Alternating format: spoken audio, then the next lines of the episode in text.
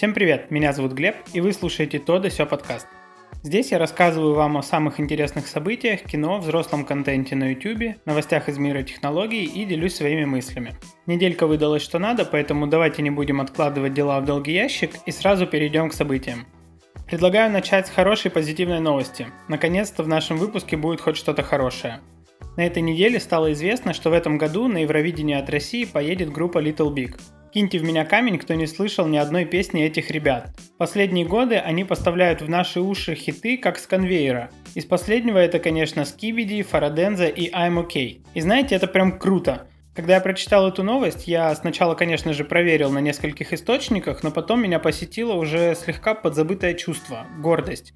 Гордость за то, что, видимо, среди тех, кто принимает решение, кого посылать на Евровидение, появились действительно адекватные и понимающие люди – нет, ну серьезно, сколько можно посылать на конкурс Лазаревых, Биланов и иже с ними? При этом в том, что отправляют именно Little Big, есть достаточно здравый расчет. Кто не знает, они уже давно колесят по европейским фестивалям и концертным турам, и еще пару лет назад можно было спокойно говорить, что в Европе они более популярны, чем в России. То есть их там реально знают и любят. Вдобавок к этому, после Skibidi они вышли на глобальный рынок. О них заговорили и в самой мощной с точки зрения медиарынка стране – США. Кстати, в интернете есть видео, где Little Big танцует свой Skibidi Dance с Элайджей Вудом. Это тот, который играл Фродо во «Властелине колец». И похоже, что инициатива исходила именно от него. Да и вообще, Skibidi Challenge был всемирным и очень популярным, а у клипа на эту песню на ютубе уже более 350 миллионов просмотров. По сути, это больше, чем население России в два раза. Еще один аспект в пользу Little Big – это то, что они умеют делать супервирусные, в хорошем смысле этого слова, и западающие в голову хиты. Это увеличивает шансы на хорошие оценки. Кстати, что интересно, у нас в Конституции тут собираются прописать, что мы чтим традиционные ценности, культуру, там предки нам что-то передали и так далее, а на внешнюю арену отправляем одну из самых нестандартных и анти вот это вот все групп, что есть в стране. Несостыковочка получается. Ну да и ладно, я бы был больше за то, чтобы Россия была известной в мире по такой неординарной, веселой и смелой группе, чем потому, что у нас такие большие мощные ракеты. Что еще круто, так это то, что большинство людей восприняли эту новость примерно так же, как и я. Практически во всех комментариях, что я видел, говорится о том, что это правильное решение, и давно было пора именно так себя показать. Есть, конечно, отдельные борцы за традиционные ценности, которые против такого выбора, но без этого как бы никуда. Главное теперь, чтобы груз ответственности, который сейчас свалился на ребят, не помешал им создать настоящую пушку, чтобы покорить Европу. Хотя им-то не привыкать. В общем, давайте держать кулачки за Ильича и компанию и пожелаем им удачи. Кстати, а как вы отнеслись к такому выбору от России на Евровидение? Дайте мне знать в комментариях к выпуску или напишите мне в соцсети. Ну, а теперь давайте поговорим о том, что более вирусное, чем песня Скибиди, о коронавирусе. Да, я уже говорил о нем, когда все только начиналось, и такой паники по всему миру, как сейчас, еще не было. В принципе, почти все, о чем я говорил в третьем выпуске, потихонечку и воплощается в жизнь. Во-первых, падает спрос на нефть. Поэтому страны ОПЕК решили согласованно уменьшить добычу энергоресурсов, чтобы не обрушить цены на мировом рынке. И вроде бы они уже даже договорились, но Россия их решение не поддержала и отказалась уменьшать добычу нефти, что, как по мне, очень недальновидно с нашей стороны. Ну да и ладно, может я просто не до конца понимаю механику этого рынка. Также очень сильно страдает рынок авиа, перевозок и туризма. А, на этой неделе объявила о банкротстве британская авиакомпания Flyable. Также по всему миру закрываются некоторые турфирмы, основными клиентами которых были жители Азии. Ну что еще, один за другим отменяются большие мероприятия в разных индустриях. Женевский автомобильный салон, Mobile World Congress, Google отменила свою ежегодную конференцию для разработчиков Google I.O., а также на этой неделе стало известно, что Петербургский международный экономический форум тоже отменен из-за коронавируса. Причем последствия от отмены подобных мероприятий мы почувствуем не сейчас, а в будущем. Дело в том, что такие ивенты и форумы проводятся не только для того, чтобы представить новые устройства, как э, в случае Женевского автосалона или МВЦ, но и чтобы наладить связи между компаниями.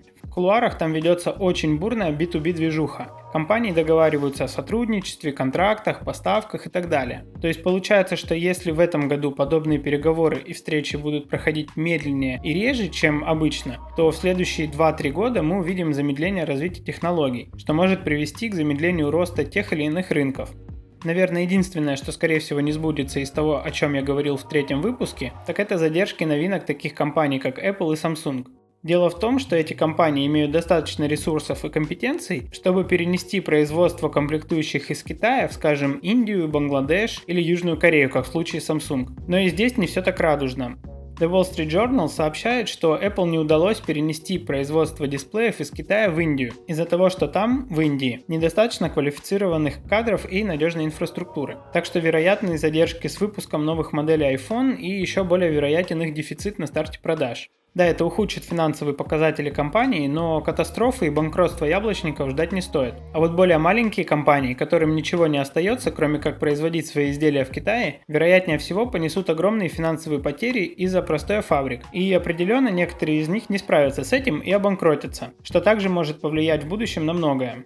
Понимаете, высокотехнологичные стартапы, которые работают над действительно инновационными технологиями, способные изменить нашу жизнь, и так имеют высокий уровень рисков, даже в условиях относительной стабильности. А в связи с этим коронавирусом их риски кратно повышаются. Им нужно дополнительное финансирование. А инвесторы в условиях нестабильности скорее думают, как сохранить то, что уже есть, и с большим скрипом инвестируют в такие высокорисковые проекты. Таким образом, мы можем лишиться или на несколько лет отодвинуть появление какой-то действительно крутой и прорывной прорывной технологии. С другой стороны, в связи с этими событиями в мире бизнеса начинает как никогда работать естественный отбор и закрываются компании со слабыми бизнес-моделями. Таким образом, происходит как бы чистка бизнес-среды. Так было в 2008, так происходит и сейчас. Со временем, как показывает практика, все будет потихонечку восстанавливаться и уже на другом уровне организации. В принципе, если вы слушали третий выпуск подкаста, то ничего глобально нового я вам сейчас не рассказал. А если не слушали, то послушайте. Просто появилось больше конкретики и примеров. А вот что с тех пор появилось нового, так это паника. Давайте немного порассуждаем и подумаем, как действовать в существующих обстоятельствах обычным людям. Начнем с того, что на момент, когда я записываю этот подкаст, в мире коронавирусом заразилось чуть более 100 тысяч человек. Из них 85 тысяч в Китае. Скончалось почти 3800. За пределами Китая почти 500 человек.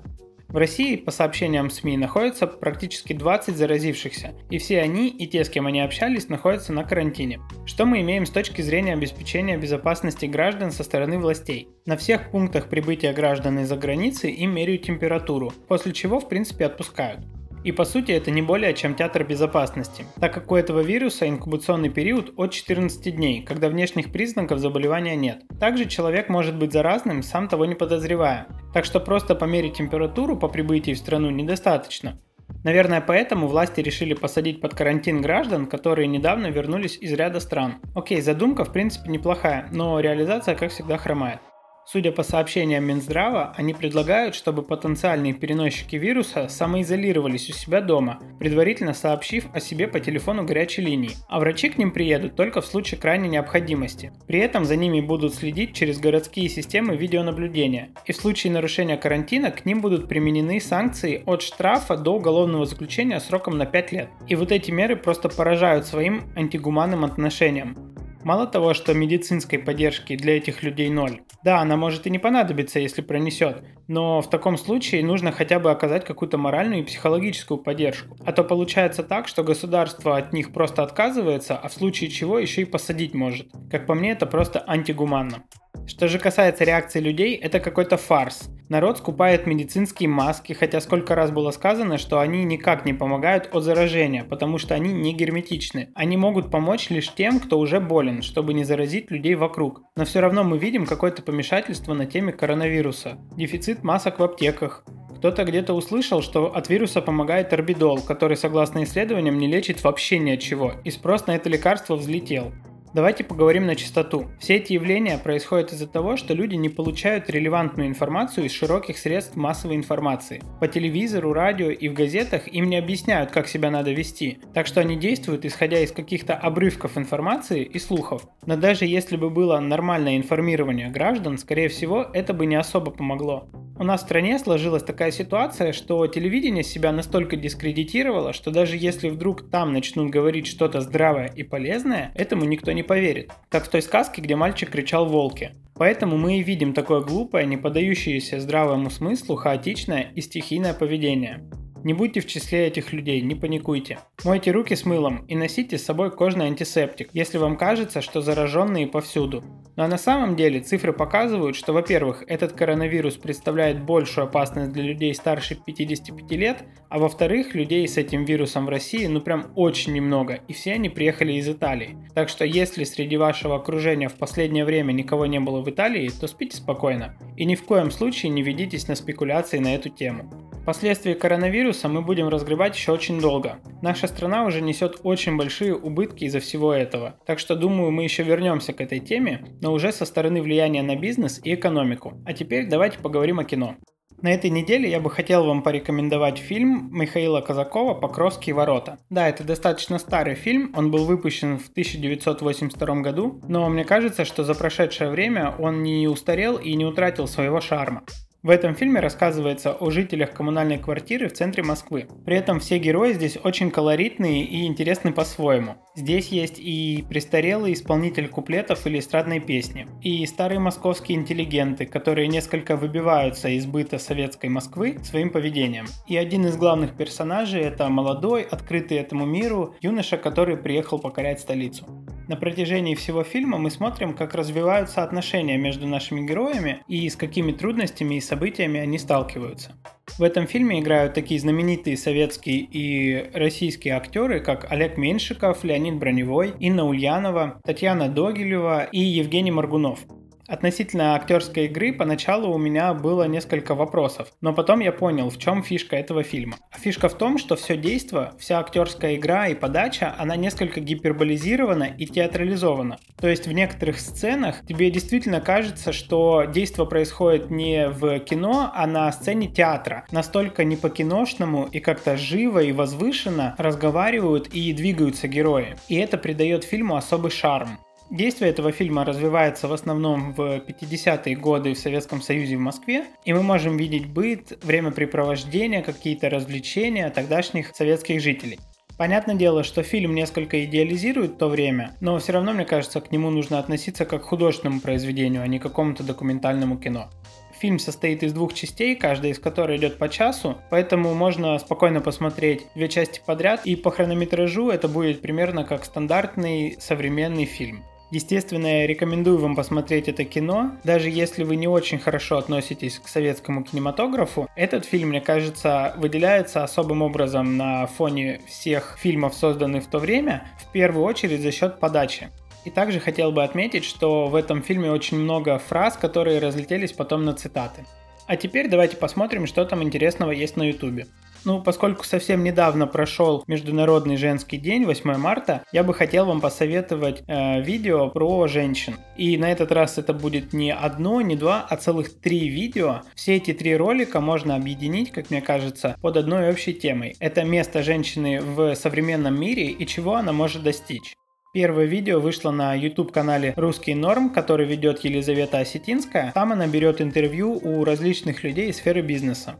Так вот, это видео называется «Инвестор, гендиректор, ученый и founder. Про конкуренцию и жертвы ради бизнеса».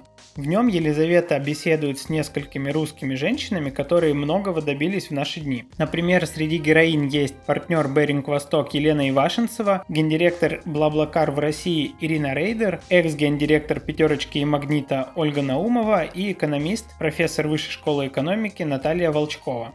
Все видео разделено на несколько глав, в котором героини рассказывают как бы свое отношение по тем или иным вопросам. И что интересно, некоторые из них говорят, что тот факт, что они женщины, им больше помог в свое время, чем играл против них. А, например, Елена Ивашенцева, которая является партнером Беринг Восток, повторю, говорит, что быть женщиной очень удобно в переговорах, потому что если твой оппонент мужчина, он не видит в тебе никакой угрозы, расслабляется, и этим можно с легкостью пользоваться и выбивать себе все условия.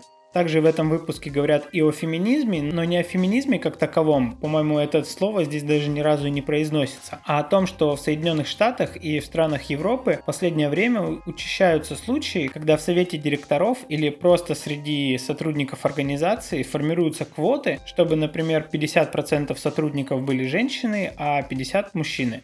И вот эти героини, которые смогли многого добиться сами, несмотря на то, что у нас в России вроде как патриархальный склад общества, а, высказывают свои отношения по этому поводу. И если коротко, то они выступают против таких квот. А если хотите узнать почему, или вас вообще заинтересовала тема женщин в бизнесе и как они умудряются совмещать заботу о семье и работу в большой крупной компании, обязательно посмотрите это видео. Мне кажется, оно очень в тему сейчас.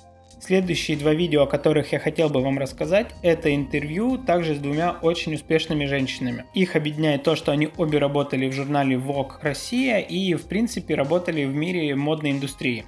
Первое – это интервью Карины Добротворской на том же канале «Русский норм». Карина сейчас работает в компании Condé Nast, которая является как бы материнской компанией для таких брендов, как, например, Vogue и GQ. Так вот, Карина начала работать в Vogue Россия, постепенно продвигалась по карьерной лестнице, и в итоге сейчас она работает в головном офисе Condé Nast International и занимается продвижением э, брендов на различных рынках и открытием новых рынков. В этом интервью она, в принципе, рассказывает о работе в модных журналах, насколько это соответствует тому, как это показано в фильме «Дьявол носит Прада», а также о каких-то современных трендах в деле моды, журналов и как меняется подход к этому всему в нашем мире. На самом деле я никогда не был как-то даже поверхностно знаком с журналом Vogue или миром моды в принципе, но несмотря на это интервью мне показалось очень интересным, я его посмотрел два раза, первый раз, когда оно вышло, и второй раз, когда вот э, готовился к этому выпуску. И после этого мы с женой даже посмотрели фильм «Дьявол носит Прада», настолько меня заинтересовала эта тема. Но жена его смотрела уже не в первый раз, а я в первый. И фильм, кстати, очень классный, актерская работа там просто отличная, очень рекомендую его посмотреть посмотреть. Так вот, а второе интервью с женщиной из мира моды – это видео на канале «Еще не Познер» а, с Аленой Долецкой. Она в свое время была главным редактором Vogue Россия, после чего запускала журнал «Интервью» в России, а сейчас, насколько я понял, она является главным консультантом руководителя новой Третьяковки. Примерно как-то так. Это интервью отличает от остальных, во-первых, то, что оно очень круто снято. Вообще на этом канале еще не Познер очень красивые операторские работы, несмотря на то, что это канал, где просто интервью двух людей. Но при этом там есть какие-то вставки, перебивки, которые очень круто сделаны. В общем, с Аленой Долецкой разговаривает э, Катерина Гордеева, про которую я говорил, по-моему, в прошлом выпуске. Она автор документальных фильмов и книг. Их разговор здесь идет уже, наверное, меньше о мире моды как таковом, сколько, в принципе, о природе женщины, женственности, женской доли, семье и так далее. Они больше говорят о том, как женщине в современном мире удается быть одновременно и семейной, и успешной в работе. Здесь больше такой, конечно, философский, не знаю, что ли, более душевный разговор, но при этом, естественно, очень интересный. И, естественно, я рекомендую вам посмотреть это видео, даже если вы мужчина. Узнаете очень много всего нового. В общем, вот такие три видео, объединенные одной темой, которую можно сформулировать как э, «Успешная женщина в современном мире», я советую вам посмотреть на этой неделе. Кстати, мне было бы очень интересно услышать какой-то фидбэк от вас по этому поводу. А теперь переходим к рубрике «Тег недели». Помните, пару выпусков назад я вам рассказывал о том, что Nissan запускает в Америке э, подписку на автомобиль. Так вот, на этой неделе стало известно, что в России Яндекс собирается запустить нечто подобное. Сервис называется MyCar, но пока что в Яндексе никак не комментируют его появление. На самом сайте MyCar нигде не написано, что этот сервис от Яндекс, но на это есть пару намеков. Во-первых, на машинах, которые предоставляет MyCar, стоит Яндекс Авто, а во-вторых, в течение последних пары месяцев сотрудники Яндекс Драйва обзванивали клиентов этого сервиса и спрашивали, что они думают насчет появления сервиса машины по подписке. Поэтому, скорее всего, именно этот MyCar – это новый продукт Яндекса. Здесь все в основном похоже на сервис от Nissan, но машины предоставляются не от одного бренда, а от нескольких. Это Kia, Volkswagen, BMW, Audi и Toyota. Единственное, что несколько отличает механику самого сервиса, это то, что ты можешь взять машину на срок от полугода до полутора лет и при этом платить за нее помесячно. Соответственно, и цена немного будет меняться в зависимости от выбранного периода. То есть ты не можешь один месяц ездить на одной машине и потом менять ее на другую. Или, как я рассказывал в выпуске про Nissan, поменять одну машину на другую, чтобы реализовать какой-то сценарий ее использования, а потом поменять обратно. Здесь все немного более стабильно и закрыто. Расценки разные, это от 25 тысяч в месяц, если вы берете Kia Ceed на полтора года, и до 80 тысяч в месяц, это если вы берете Audi Q8 также на полтора года. Помимо самой машины в подписку входит страховка, каска и ОСАГО, техобслуживание, комплект зимней резины и помощь на дорогах. Причем техобслуживанием будет заниматься сама компания, то есть вы можете вызвать курьера, который отвезет вашу машину на техобслуживание и вернет ее обратно. Например, если вы сидите на работе, и они могут как бы таким образом это реализовать. Также есть некоторые слухи, что для машин этого сервиса будет бесплатная парковка, но пока что это никак не подтверждается. Создатели MyCar утверждают, что такой сценарий использования автомобиля э, дешевле, чем брать на него кредит, и он получается более гибким, потому что ты спустя некоторое время можешь поменять машину на другую. Следующая новость заключается в том, что ВКонтакте тестирует функцию распознавания голосовых сообщений. То есть они хотят сделать так, чтобы голосовое сообщение трансформировалось в текст, и вы могли прочитать его глазками, как обычное текстовое сообщение. Естественно, такая функция будет работать на основе нейросетей, которые будут изучать новые слова, какие-то сленговые выражения, тем самым обучаться и улучшая качество перевода звука в текст. Пока что эта функция доступна только для участников VK Testers, но стоит отметить, что подобное уже существует в Телеграме, но там это реализовано через сторонних ботов. А также Google добавила подобную функцию э, в десятую версию Android.